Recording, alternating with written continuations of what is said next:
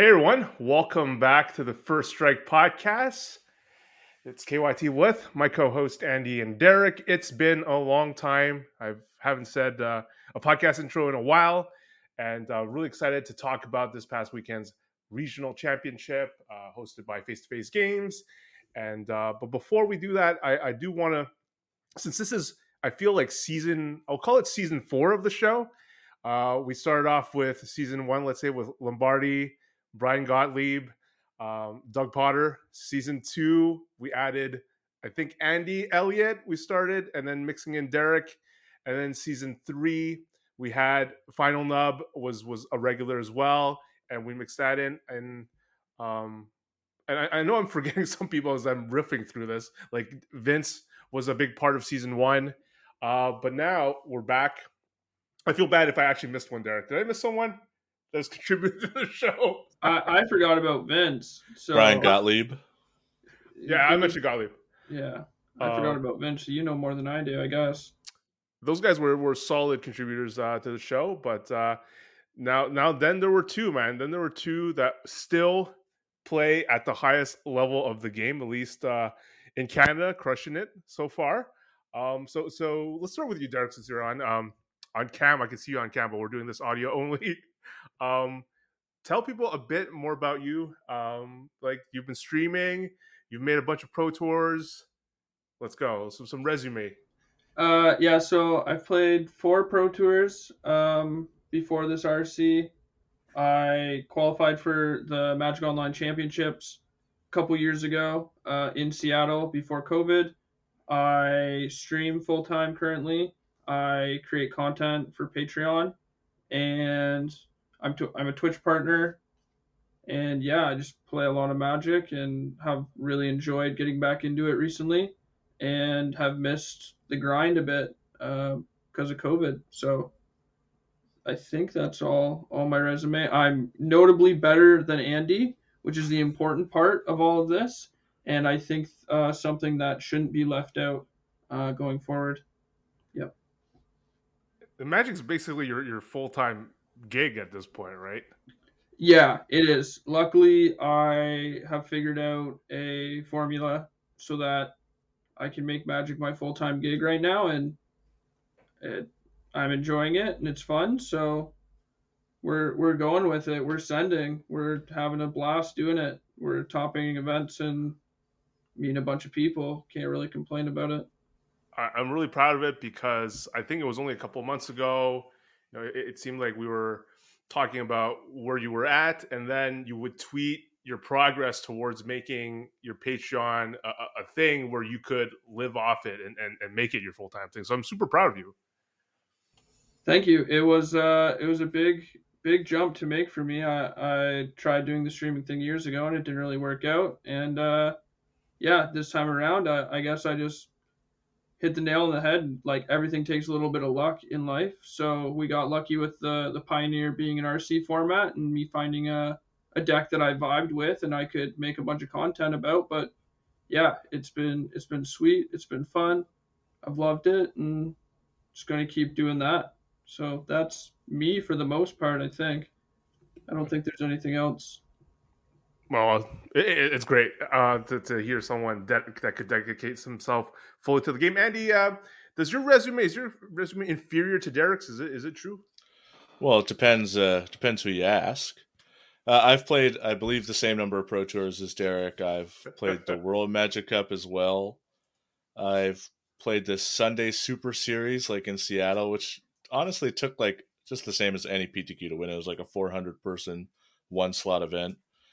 And I top 8 all sorts of the challenges on Moto. Not quite as much as Derek. I can't get in the streets as often as Derek, but my conversion rate of top 8 is like 70%+ for the year, and just kind of feel like I've been playing less Magic like overall, but my results are peaking, and my results of like effort in versus results out is just the best it's ever been for myself personally. And I think a lot of that just has to do with the way I've been networking, but I guess the only thing that I like for my accomplishments is this Pro Tour coming up will be the last three paper Pro Tours in a row I've played. Nice.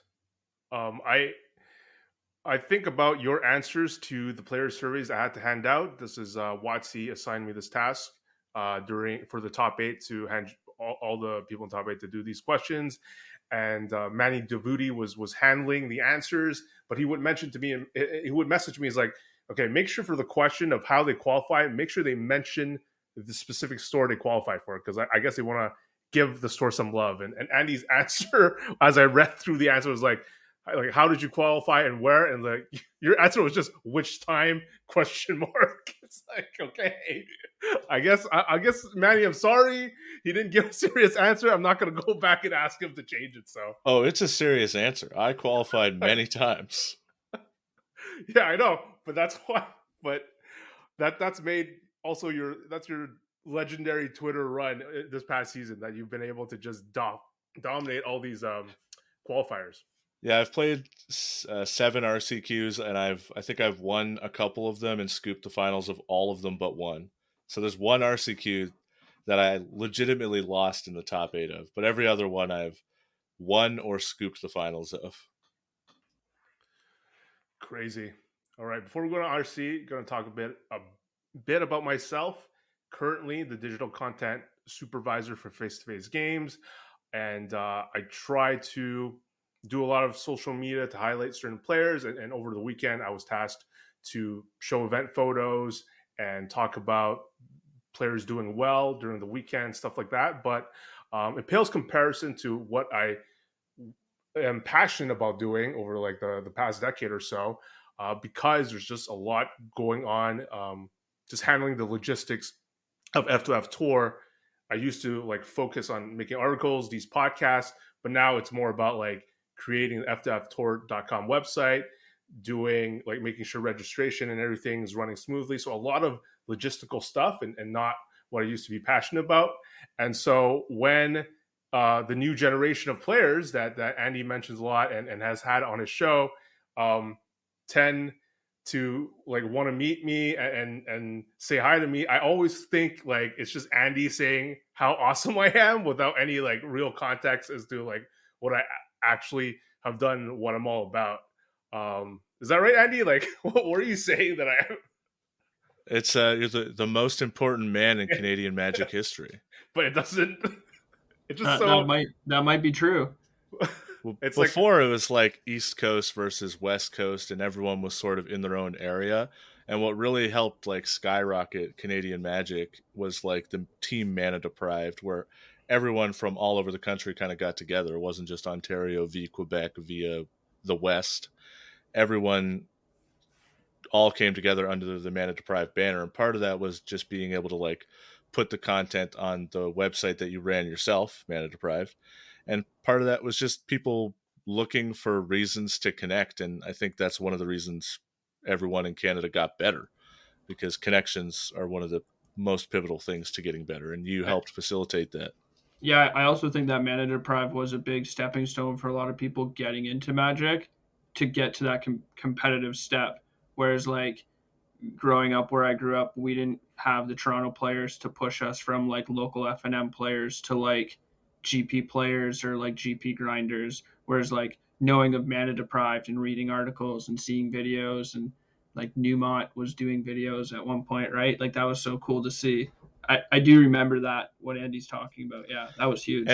And Derek kind of hit the nail on the head. It's so important for people like Derek and I who don't grow up in the actual hotbeds, the Montreal, Toronto, maybe Calgary, Edmonton, the actual spots where like there's so many players of high quality together that you have to seek out resources online.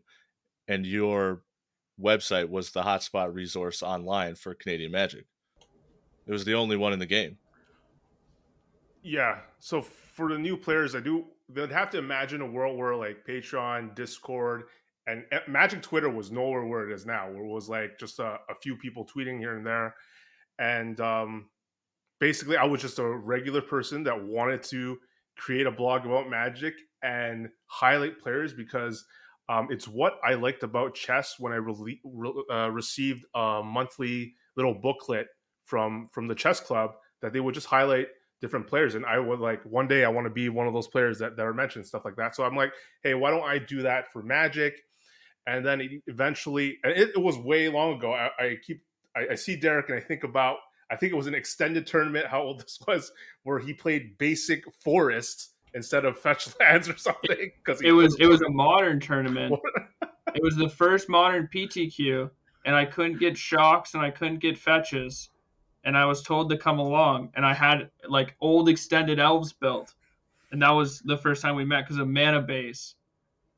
And I think you were in a win-in with basic forest.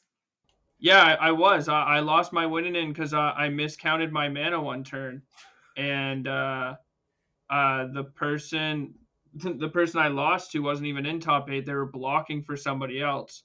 And the person who squeaked into eighth, I think, won the PTQ. And that was for PT Avison Restored, which Hain won. Ooh, wow. And so, like, I remember, like, seeing that guy won, watching that PT because it was the first PTQ I'd ever played, and then seeing Hain win. And it was like, that guy's Canadian. I met him at that PTQ. And then it was just, like, a vicious cycle after that. And I, like, went down the rabbit hole.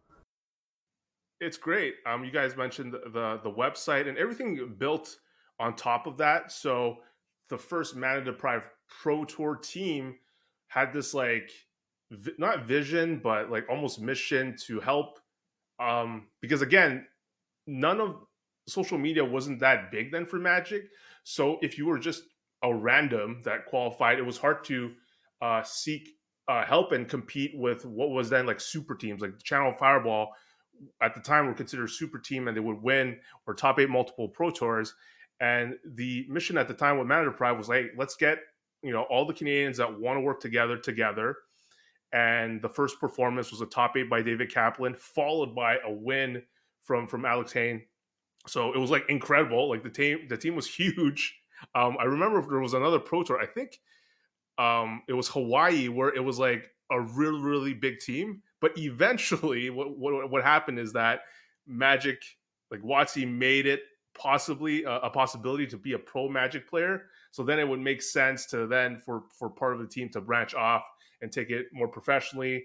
But for at least a few pro tour, that like vision of bringing all Canadians up together, being on the same team, that lasted for a bit, and even BDM during Hain's run would mention how like we were the underdog team facing off against the super stacked Hall of Fame team, like the John Finkels that Hain managed to beat in the top eight, and other stud Hall of Famer teams, Kibler, like all these studs that I don't know if the new school players are aware of how like godly some of the superstar teams were of that era, but they were stacked. And but yeah, and lastly, what I've done was not like obviously possible, especially like without the help of Alex, everyone else, you guys during the First Strike run, of course.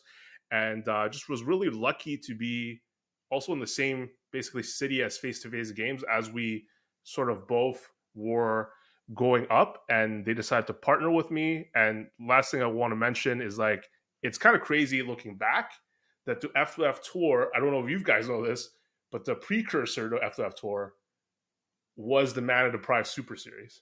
Like, I know. I top rated like 5 of those things.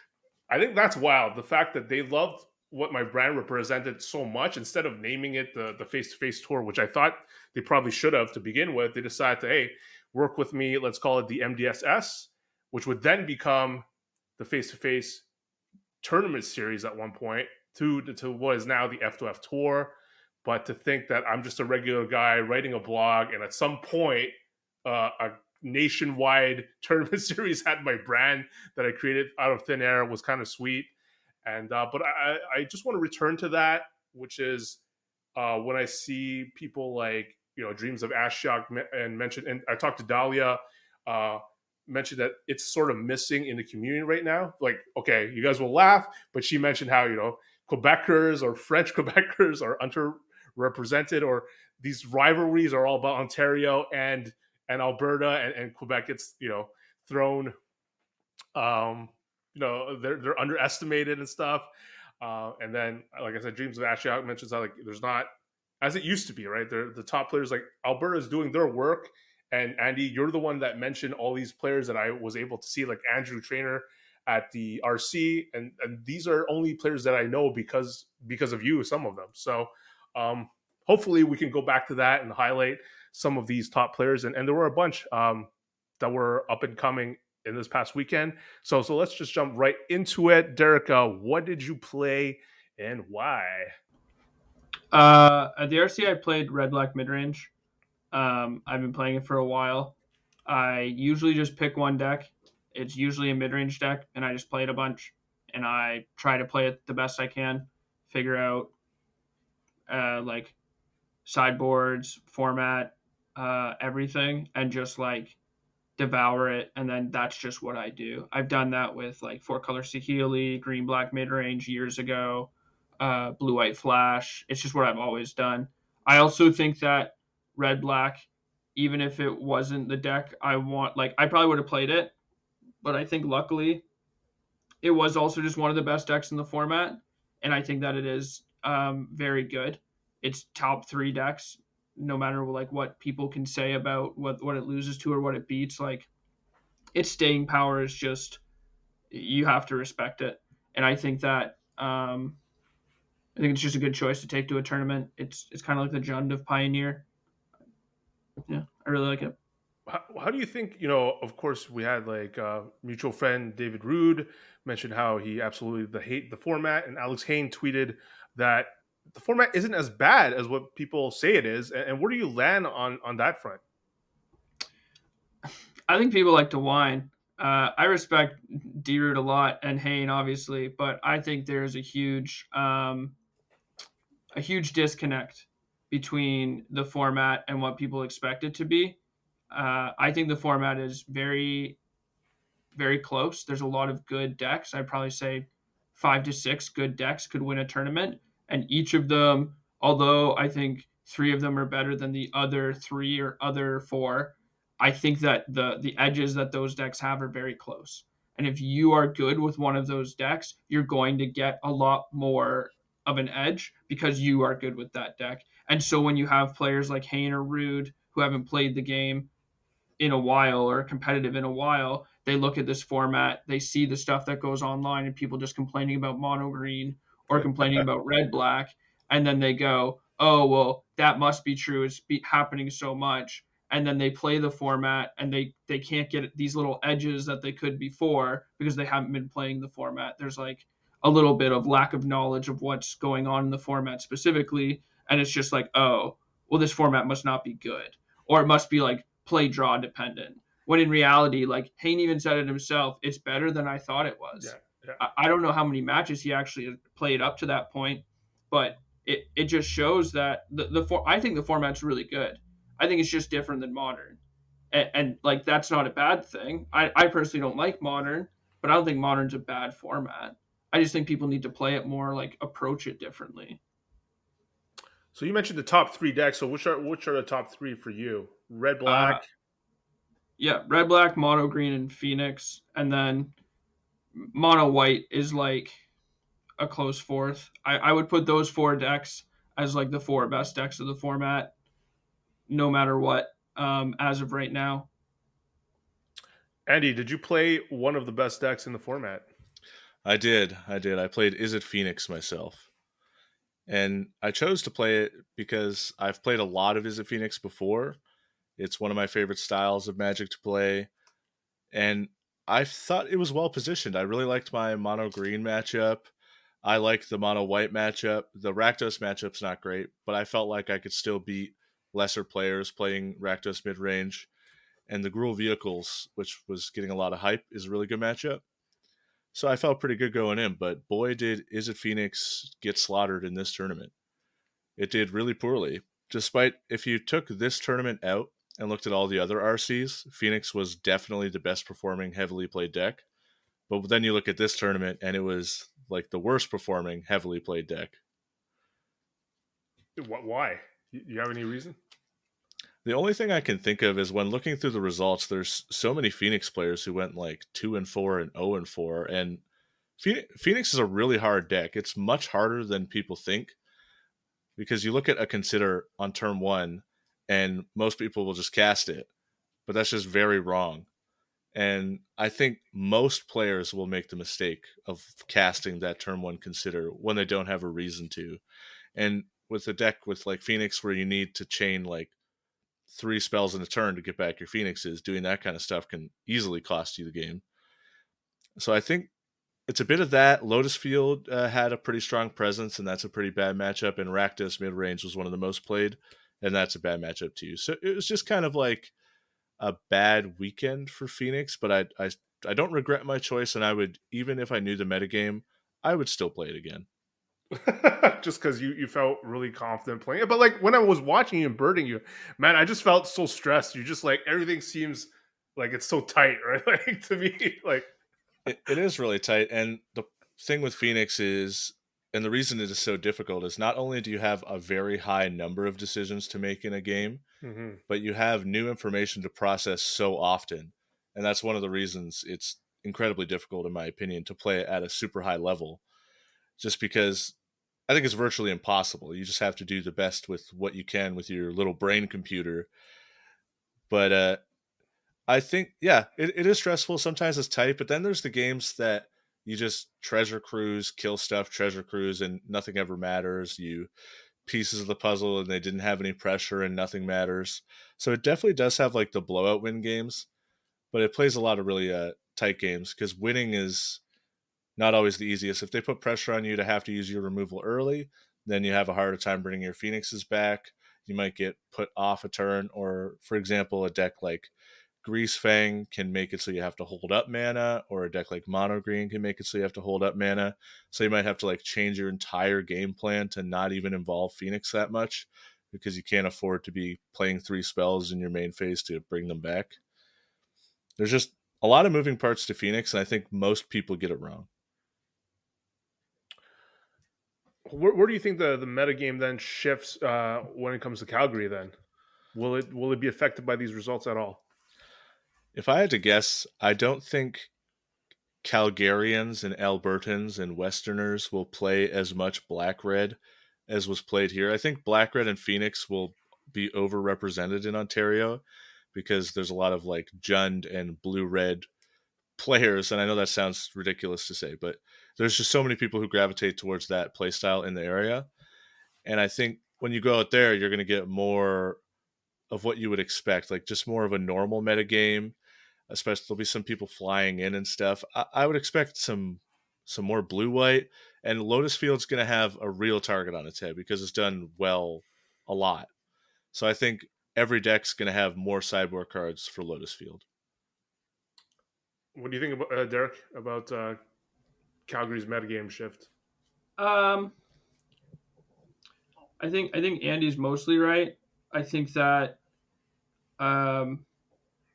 a good amount of the Calgarians or the Albertans or the people coming from Vancouver also will probably just play Red Black or Phoenix. I think that Red Black had a not amazing weekend, but it had a decent weekend, and it's been one of the just most consistent decks in the format. And I think that like I've had a lot of people message me about Red Black and ask me about it that I know are going to that event, that I know were playing different decks before. And like Andy said, I think Phoenix is difficult to play. I think it's difficult to play well enough to win. And I think that enough people should know that by now, so that it's hard for me to believe that Phoenix will have as high of a showing as it did in Toronto. I think it'll be a little less. I do think that Mono Green is still a default, very powerful deck. It won the tournament, so it's hard to say that like it's bad now. And there's still some like around, so I think there will be a bit more Mono Green than there was in Toronto. But I don't expect it to change drastically.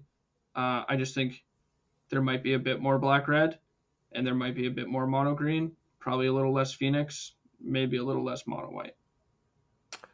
As a casual viewer of the format, it was interesting to see, Christian Trudel say that he thinks the deck should be banned, and then he goes on to like, I don't have time to watch the actual games, but it just seemed like he kept 2-0ing everyone, and even in the last round where he had to face someone that was paired up, he just ended up dream crushing and 2-0ing someone that needed a win to get in. It's just the nature of the mono green deck that could run really have these like really hot hands. That's what I've heard. Or do you think like the meta game in the top tables was set up for him to succeed, Derek? It's a little bit of both. I think that mono green has the highest chance to like really high roll people, and so that's what you get with the deck. I remember looking at the top tables, and there's a lot of Lotus floating around, which mono green is good against if they have the right cards for it. Trudel had 2 damping spheres on his board. Every other mono green deck I played against on the weekend didn't. I saw like, I know Pascal Maynard convinced a lot of French kids and people to just bring Lotus. I played against like a person round 1 of day 2, and they're like, yeah, I came with Pascal, and him and Gab told everybody to play Lotus, and they like made the Lotus deck. And so I knew, like, I don't know if it was like how many, 8 maybe people that were on Lotus.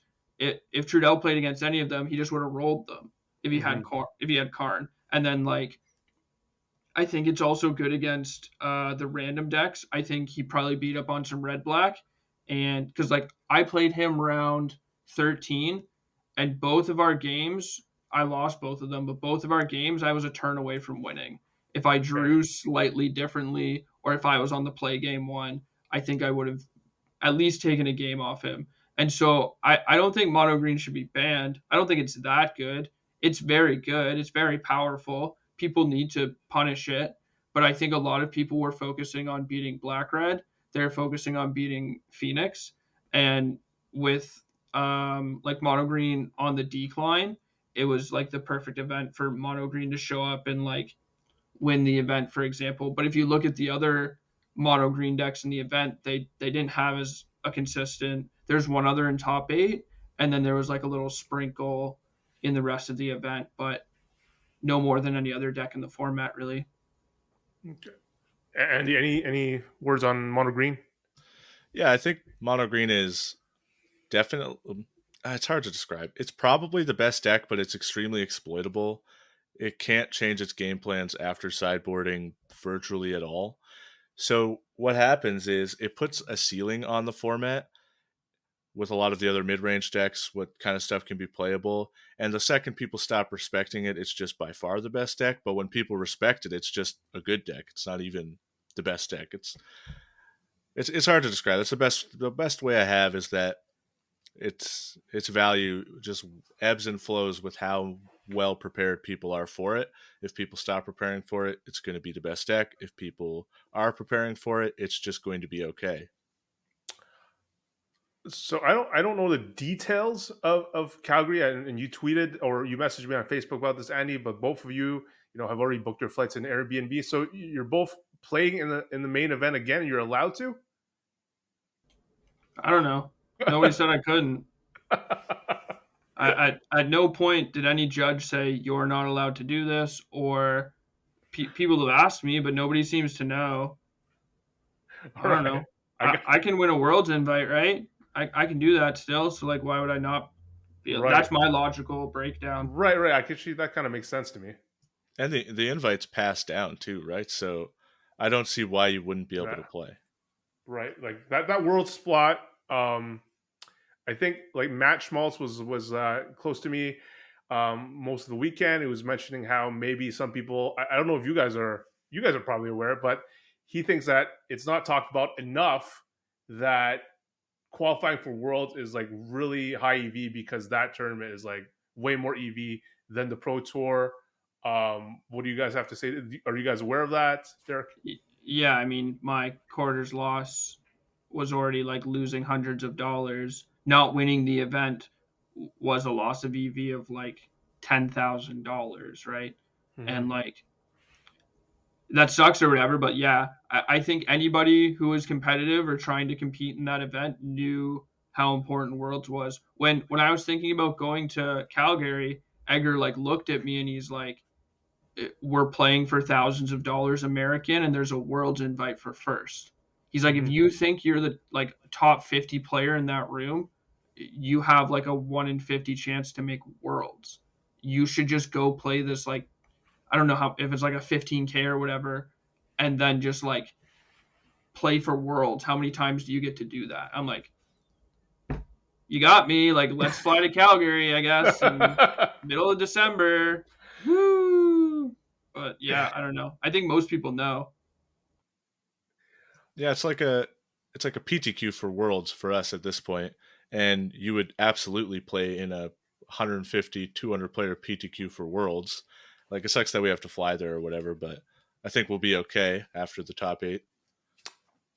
It was kind of crazy that you guys were like sitting next to each other for like and having the same match result for like the last couple of rounds.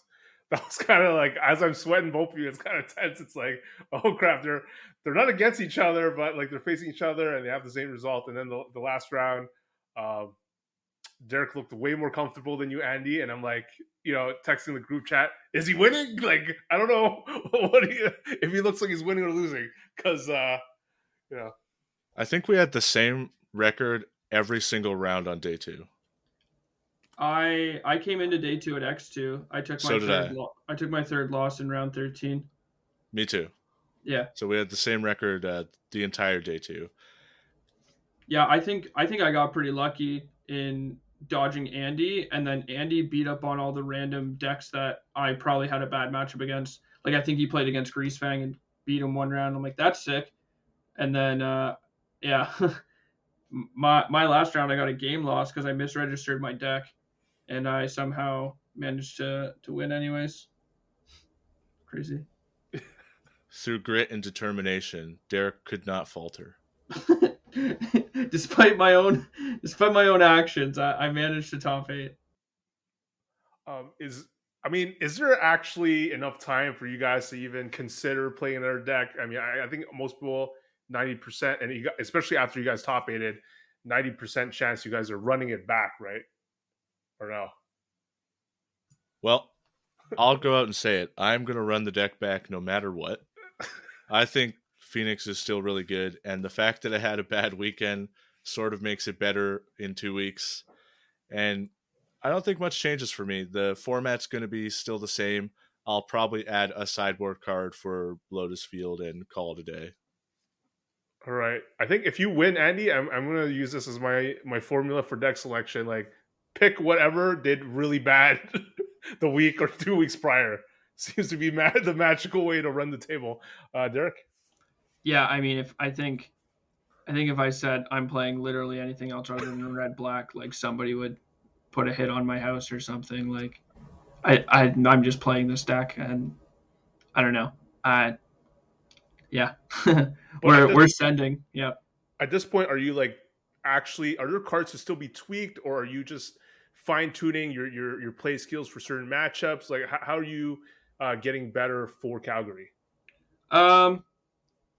Yeah, there was a lot of discussion this weekend actually about things that I found were interesting with Red Black, specifically how Edgar was approaching the deck. That was different than what I was doing, and one of the big things was taking the draw against Phoenix post-board as Red Black, and something that I didn't think about. But after we discussed it, I think it is correct to do.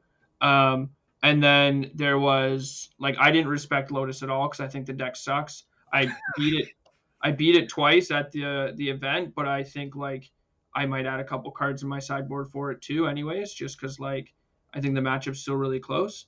And I think other than that, I think my 60 is good, and it's just all about sideboarding and trying to nail down the meta and really, like, thinking about, like, do I take the draw versus the Phoenix? Because I'm very adverse to sort of that idea, but I think that after having that conversation with Edgar, it might have swayed my opinion on it. To that, you say what, Andy, as the Phoenix player? So in my match in the top 8, I was against Red Black, and I considered taking the draw in game 2, but I just basically ended up deciding that I'm not sure, and how wrong could it be to take the play is basically where I landed on. Is the thought was I'd much rather be on the play for play, like things playing out where I get to just kill something and then pieces of the puzzle. Like that's a huge advantage at times. And even though maybe it ends up being correct to take the draw, it's just obviously the safer play and more likely to be correct, even if it's not correct, to just take the play. So are you going to what? So you're not, are you going to think about it more in Calgary, Andy, or it doesn't matter? I'm probably going to take the play. I think it's basically just because of pieces of the puzzle and play against Go Blank. I'd rather just like, I guess in the way you want to be on the draw against Go Blank, but I think just want to leverage pieces of the puzzle. So I'll probably take the play. Sweet. Friend of mine played, Cal Duncan played Red Black Sacrifice. And I wonder, what you thought about it, Annie, cause, you played against it and you were winning in, I believe. And then, I remember, this is funny, like the opponent was birding the top eight. And then he walked away as like, I think you either lost or something happened, or he felt the bracket played in a way that was advantageous to him. So when he left the venue, he's like, that could have been me, to his friends. I remember that. You got to make the bracket to have a good bracket, you know? That match, I played against Rakdos Sacrifice twice, and I think the deck is sort of okay. Certainly from the Phoenix side, Brotherhood's End absolutely tore the matchup on its head. It's just so good for you now, because you can sweep up the artifacts or sweep up the creatures, whichever one they try to do, and that's just so ridiculous. I beat Turn 1 Leyline and both post-board games in the win-and-in in the last round by just, I wrathed their Witch's Oven and a treasure token when they were missing their land drops in the one game, and then cleaned up a Trespasser and a Blood Tithe Harvester in that game as well, and then just played a Crackling Drake. And now they couldn't turn on Revolt for their Fatal Push, and that's actually how they lost. They had a Fatal Push in their hand. At one point, they dropped it, actually, and I wrote on my my notepad Fatal Push in the biggest letters I could possibly muster. And then they attacked with their 3-3 into my Phoenix, and I said, absolutely no blocks. I love it. But Derek just seems to shake his head at the Sacrifice archetype. I guess not a fan. No, I think that deck is just less powerful, Red Black, and that's fine. It's also just not a good matchup for Red Black. Like they do a lot of things that are hard to interact with. But I'm a big believer in you just want to play the most powerful thing you can with consistency, and I think Sacrifice is like a less consistent, less powerful Red Black that has like a worse time against Mono Green just because of Karn. And similar with like Green-White Angels. Like people ask me about Green-White Angels all the time, and I'm like, I think Green-White Angels is just worse than humans the majority of the time.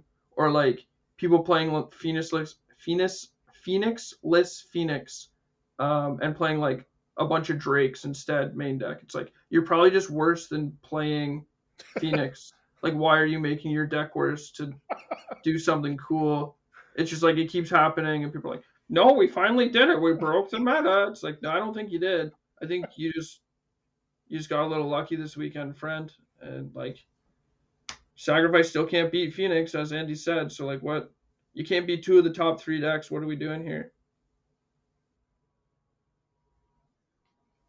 Now we're gonna shift away to just get you guys your overall opinion or feelings about the event overall, and if it was great to see some of your old competitors or old friends competing again for the first time. It just seemed like people cared a lot about winning this event. And I know, as working for Face-to-Face, we've had a lot of our, trouble with, the communication with the whole qualified and having to pay for the main event and stuff like that. And I think a lot of those details, as Watsi and us, like, will be ironed out as we work through our first jump into this tour weekend, tour championship style.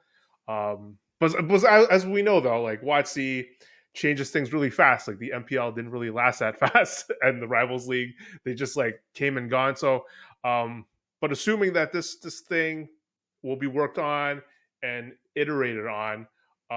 Was it cool for you guys to see, you know, to play in this event and everything? Starting with you, Andy. Yeah, it's a tough question. There's a lot of really cool things about the event. I'll start with maybe the only downside is that perhaps it was too easy to qualify for, because once you start thinking of it as like akin to a regional Pro Tour qualifier, like, because I believe in the next cycle, or perhaps the one after that, it only becomes 4 qualifications for Canada. And at that point, it starts looking pretty rough when you compare it to the regional RPTQ system, at least as it comes to just qualifying itself. But it was awesome to see basically all of the same faces. It was a super competitive event. There was so many people came from all over. And I think part of the reason people felt obligated to come over was because they earned the qualification. Top 8 is perfectly attainable in a field of like under 400 people. And I thought the event ran super smoothly. The number of rounds was nice because it was a little shorter overall than like a normal GP, for example. And the vibe was good. The judge staff was great. I think Canada has some really talented judges at the top. And all of the judges in the RC were extremely capable and excellent communication with everything.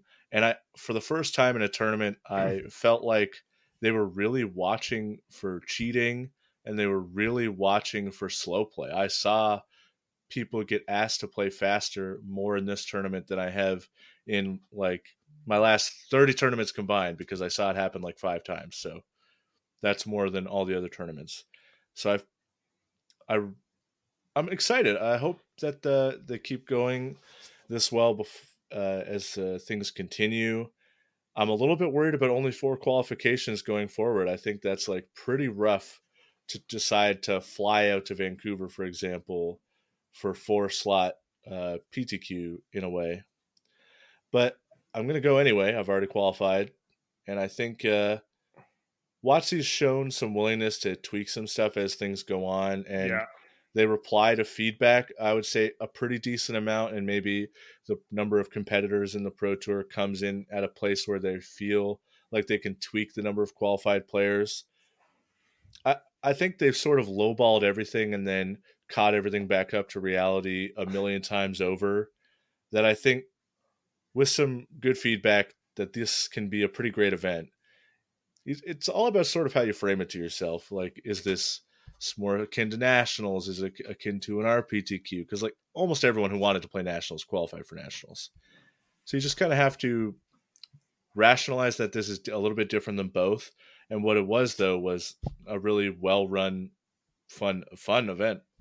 And got to see a lot of players who I knew were really good finally show stuff at like a really high stage. Like one of my best friends finished 10th with Gruel Vehicles. We got to see Worlds competitor Johnny Goodman play in paper, which I'm not even sure they've ever done before. I was birding like, you know, you guys. So Johnny was like right next to Ginger, right? In the winning end, or like, and then I was birding Ginger, and then someone like behind me, I think Johnny lost the last round. Someone behind me was like, yo, man, that guy looks distraught, like completely distraught. So I guess he got destroyed in the last one.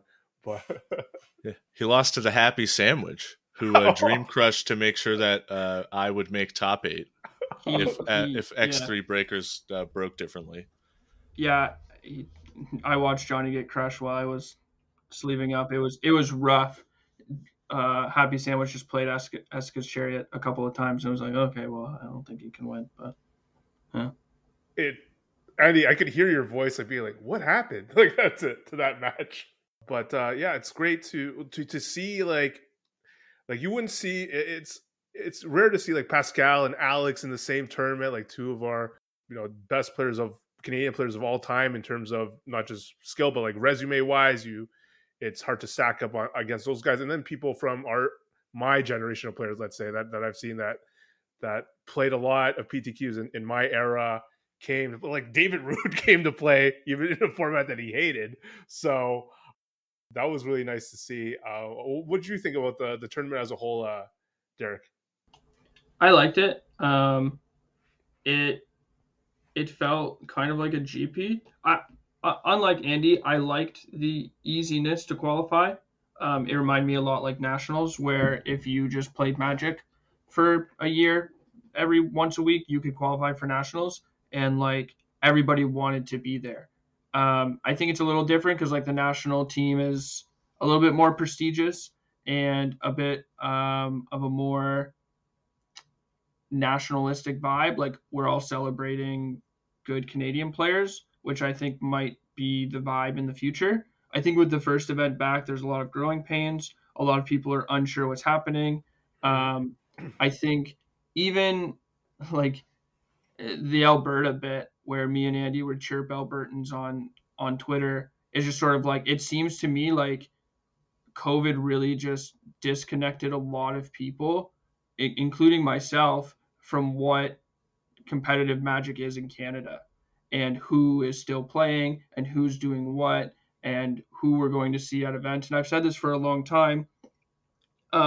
People get out to play Magic and want to play more Magic when they see people they like playing Magic. They want a story to follow. They want like star building. They want like, oh, I saw this person win a PT. I want to go play a PT. Or I saw this person top 8 a GP. I want to top 8 a GP. We didn't have that for a very long time. So I think like this event coming back, people keep trying to put names on it and keep trying to put like connections to other things. And they aren't like taking it for what it is, which is like just a cool GP like RC event. And so I think the biggest problem was just it's the first one. I didn't have a problem with how it was run. I really liked it. Thought the judges were good.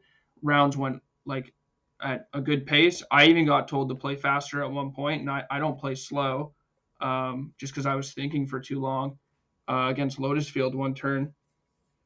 And I really enjoyed seeing a bunch of people. I saw like Tarek, who is a Flesh and Blood player, and Dilks, big Flesh and Blood players now. They're coming out, and I mean they're still Flesh and Blood players, but like it was good to see them, and it was good to just play competitive Magic at a high level, and it was nice to like top 8 one of these events, like a GP size event. And yeah, I guess my concern would be the future, like Andy said, only having 4 invites, but that's whatever. I'm probably just going to keep playing these events. Yeah, I enjoyed it. I thought it was good. Detective Dhaliwal was there too. Yeah, not for long. he queued from Fling Friday though. Yeah, and I think that's the thing that I mean, people that were thinking or on the fence of going to Calgary, I think it was made obvious that it's really easy to qualify. Well, on the Friday, because you only need 3 wins. So definitely, if you don't have a slot, show up on Friday for Calgary with a good deck, with Red Black, Derek's Red Black or something like that. And I think you should be have a great chance to get there.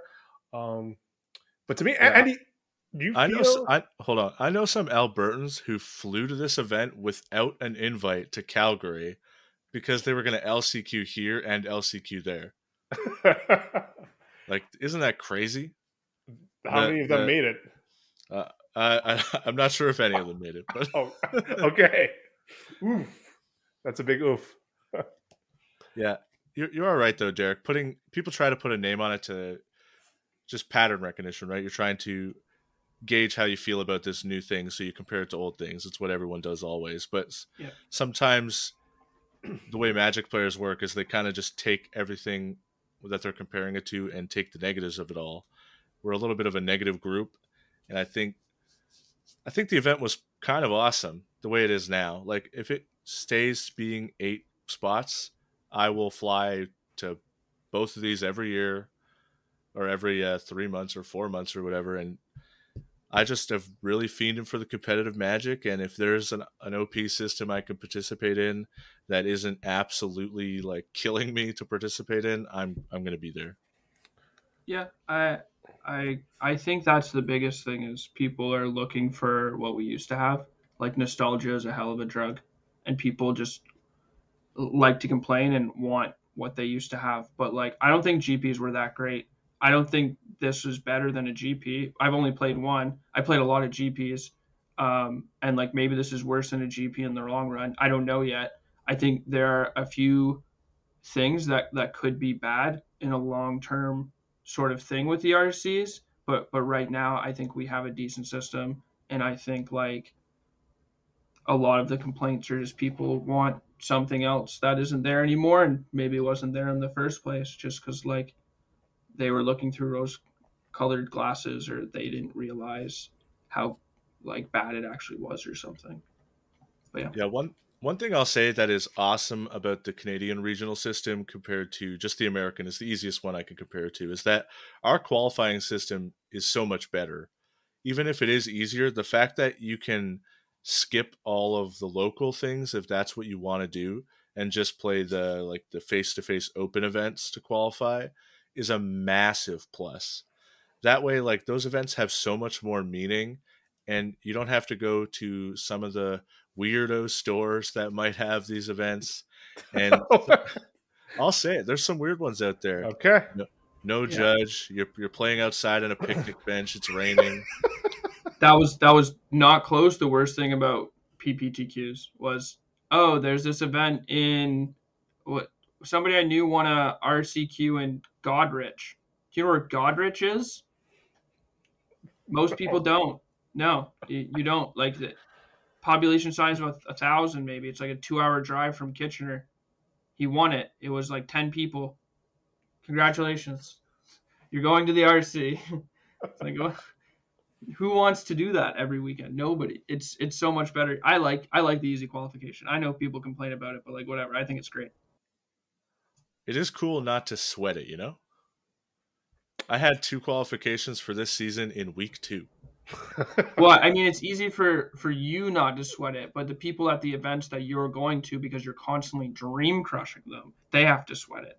Like, you're giving people night terrors, Andy. I don't think you have any understanding of the horrors you're bringing to the community. The psychic damage. I felt this way.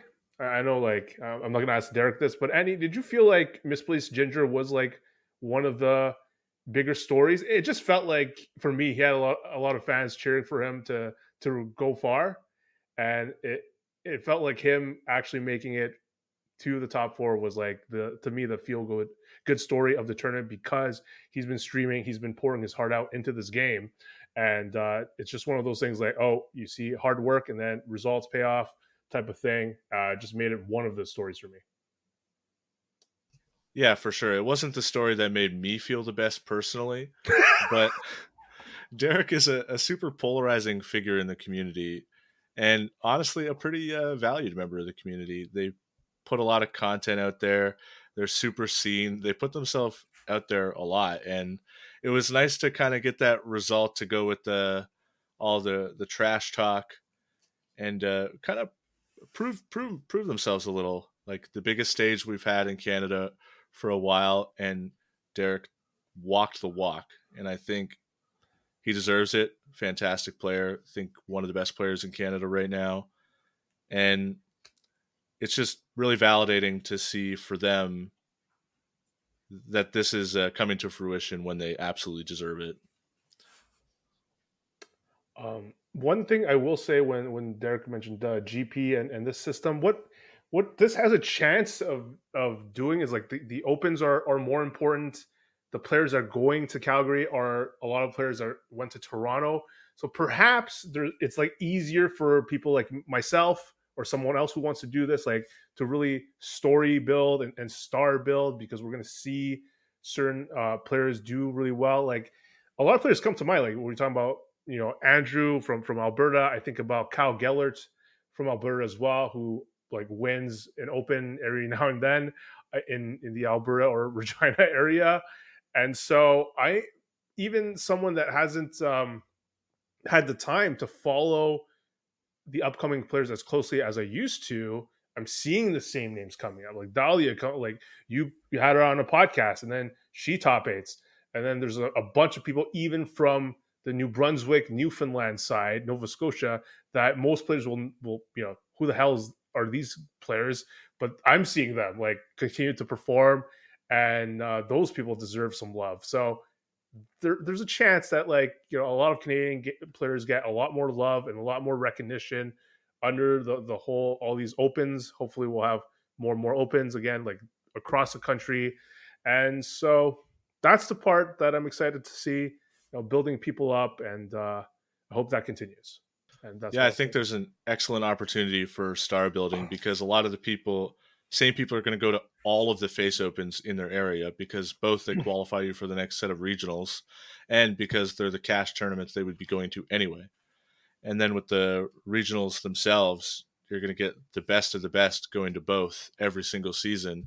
And there's a reason you're going to keep seeing the same names. It's because they're the best players. And I really look forward to seeing who it ends up being, the players who start dominating in this era of Magic, because I think it's, I would call it a new era of Magic for sure, compared to pre-pandemic. Or but is Derek part of the new or old era? He's a little in the middle there. Absolutely, right. Part of the new era. Like, I don't think Derek had enough success in the old era for that to be. I'm not saying that you weren't successful. You're just more successful in this era. I think this is when you're going to start peaking. All right. Well, I think that was a compliment. But just because I'm, you know, my best friend's Alex, one of my best friends, you know, Tyler Nightingale just assumes that I also have this crazy resume. Like, I walked past, it was telling everyone that I played an insane amount of Pro Tours, way more than him. And it's like, buddy, I just played in two, man. Like chill out. I'm just a community content guy for most of my career. I'm happy that I made it to two, but if he wants to build up my legend to be also this crazy player, okay, I guess I'm cool with that. At the peak of your powers, Carr, you were pretty good, and I think you know it. Yeah, you're thanks. Pretty good. I appreciate that, Andy. After going through like polymorphing into a Bailoff phase, I became really good, just because of, you know, being close with and talking to players, and just, you know, having Hain as a resource over the years. Obviously that's going to rub off on me. So as we end this first episode, I mean, we had a lot of talk about, there's more on my list, Andy, like talking about like how Discord may have helped you work smarter, not harder, and stuff like that. So, but a lot of content for future episodes. So any last words, starting with you, Andy, to your fans or whatever, our fans. Our fans, yeah. The First Strike fans, man. They missed the us. First Strike Nation, the Nash. I just want to thank all the people who congratulated me for top aiding the event. It really meant a lot to, after playing back-to-back paper Pro Tours, taking a break during the pandemic, and not trying to really qualify for the online Pro Tours, it was extremely validating to do well at the first event and kind of prove that maybe it wasn't all luck. And I guess all of my rooting power is going to go towards my friend, the Happy Sandwich in Calgary. So my shout outs to the Happy Sandwich. They helped me test a lot. They're one of my best friends. And I think they're like, how good they were pre-pandemic to now is insane. And I think we're going to find out, you know? All right. Derek, last words. I really appreciate a lot of people coming up, saying hi, giving me congratulations. It was good to meet people for the first time, see fresh faces, see people talk about getting excited about Magic. It's also just good to get back into Magic and enjoy it again. And I also like watching other people's stories. Like Andy said, I played the Happy Sandwich at Nationals a couple years ago, and he has drastically improved. There's some locals to me.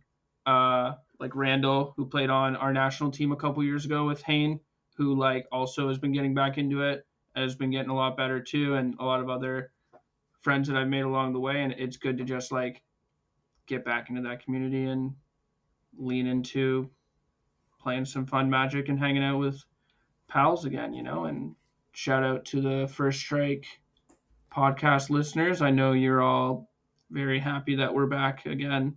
Maybe one of these episodes, me and Andy can argue about some drama or something. Oh, man. I don't know. Some draw is too spicy on a face-to-face affiliated show. Maybe you guys have to do like a after dark show, which I would totally endorse, of course. With that said, on to the good luck. Well, I think we might do an episode before Calgary, so we will leave and just leave some us feedback from Twitter, especially Twitter if you want to hear more. We love you guys and see you in the next one. Ciao.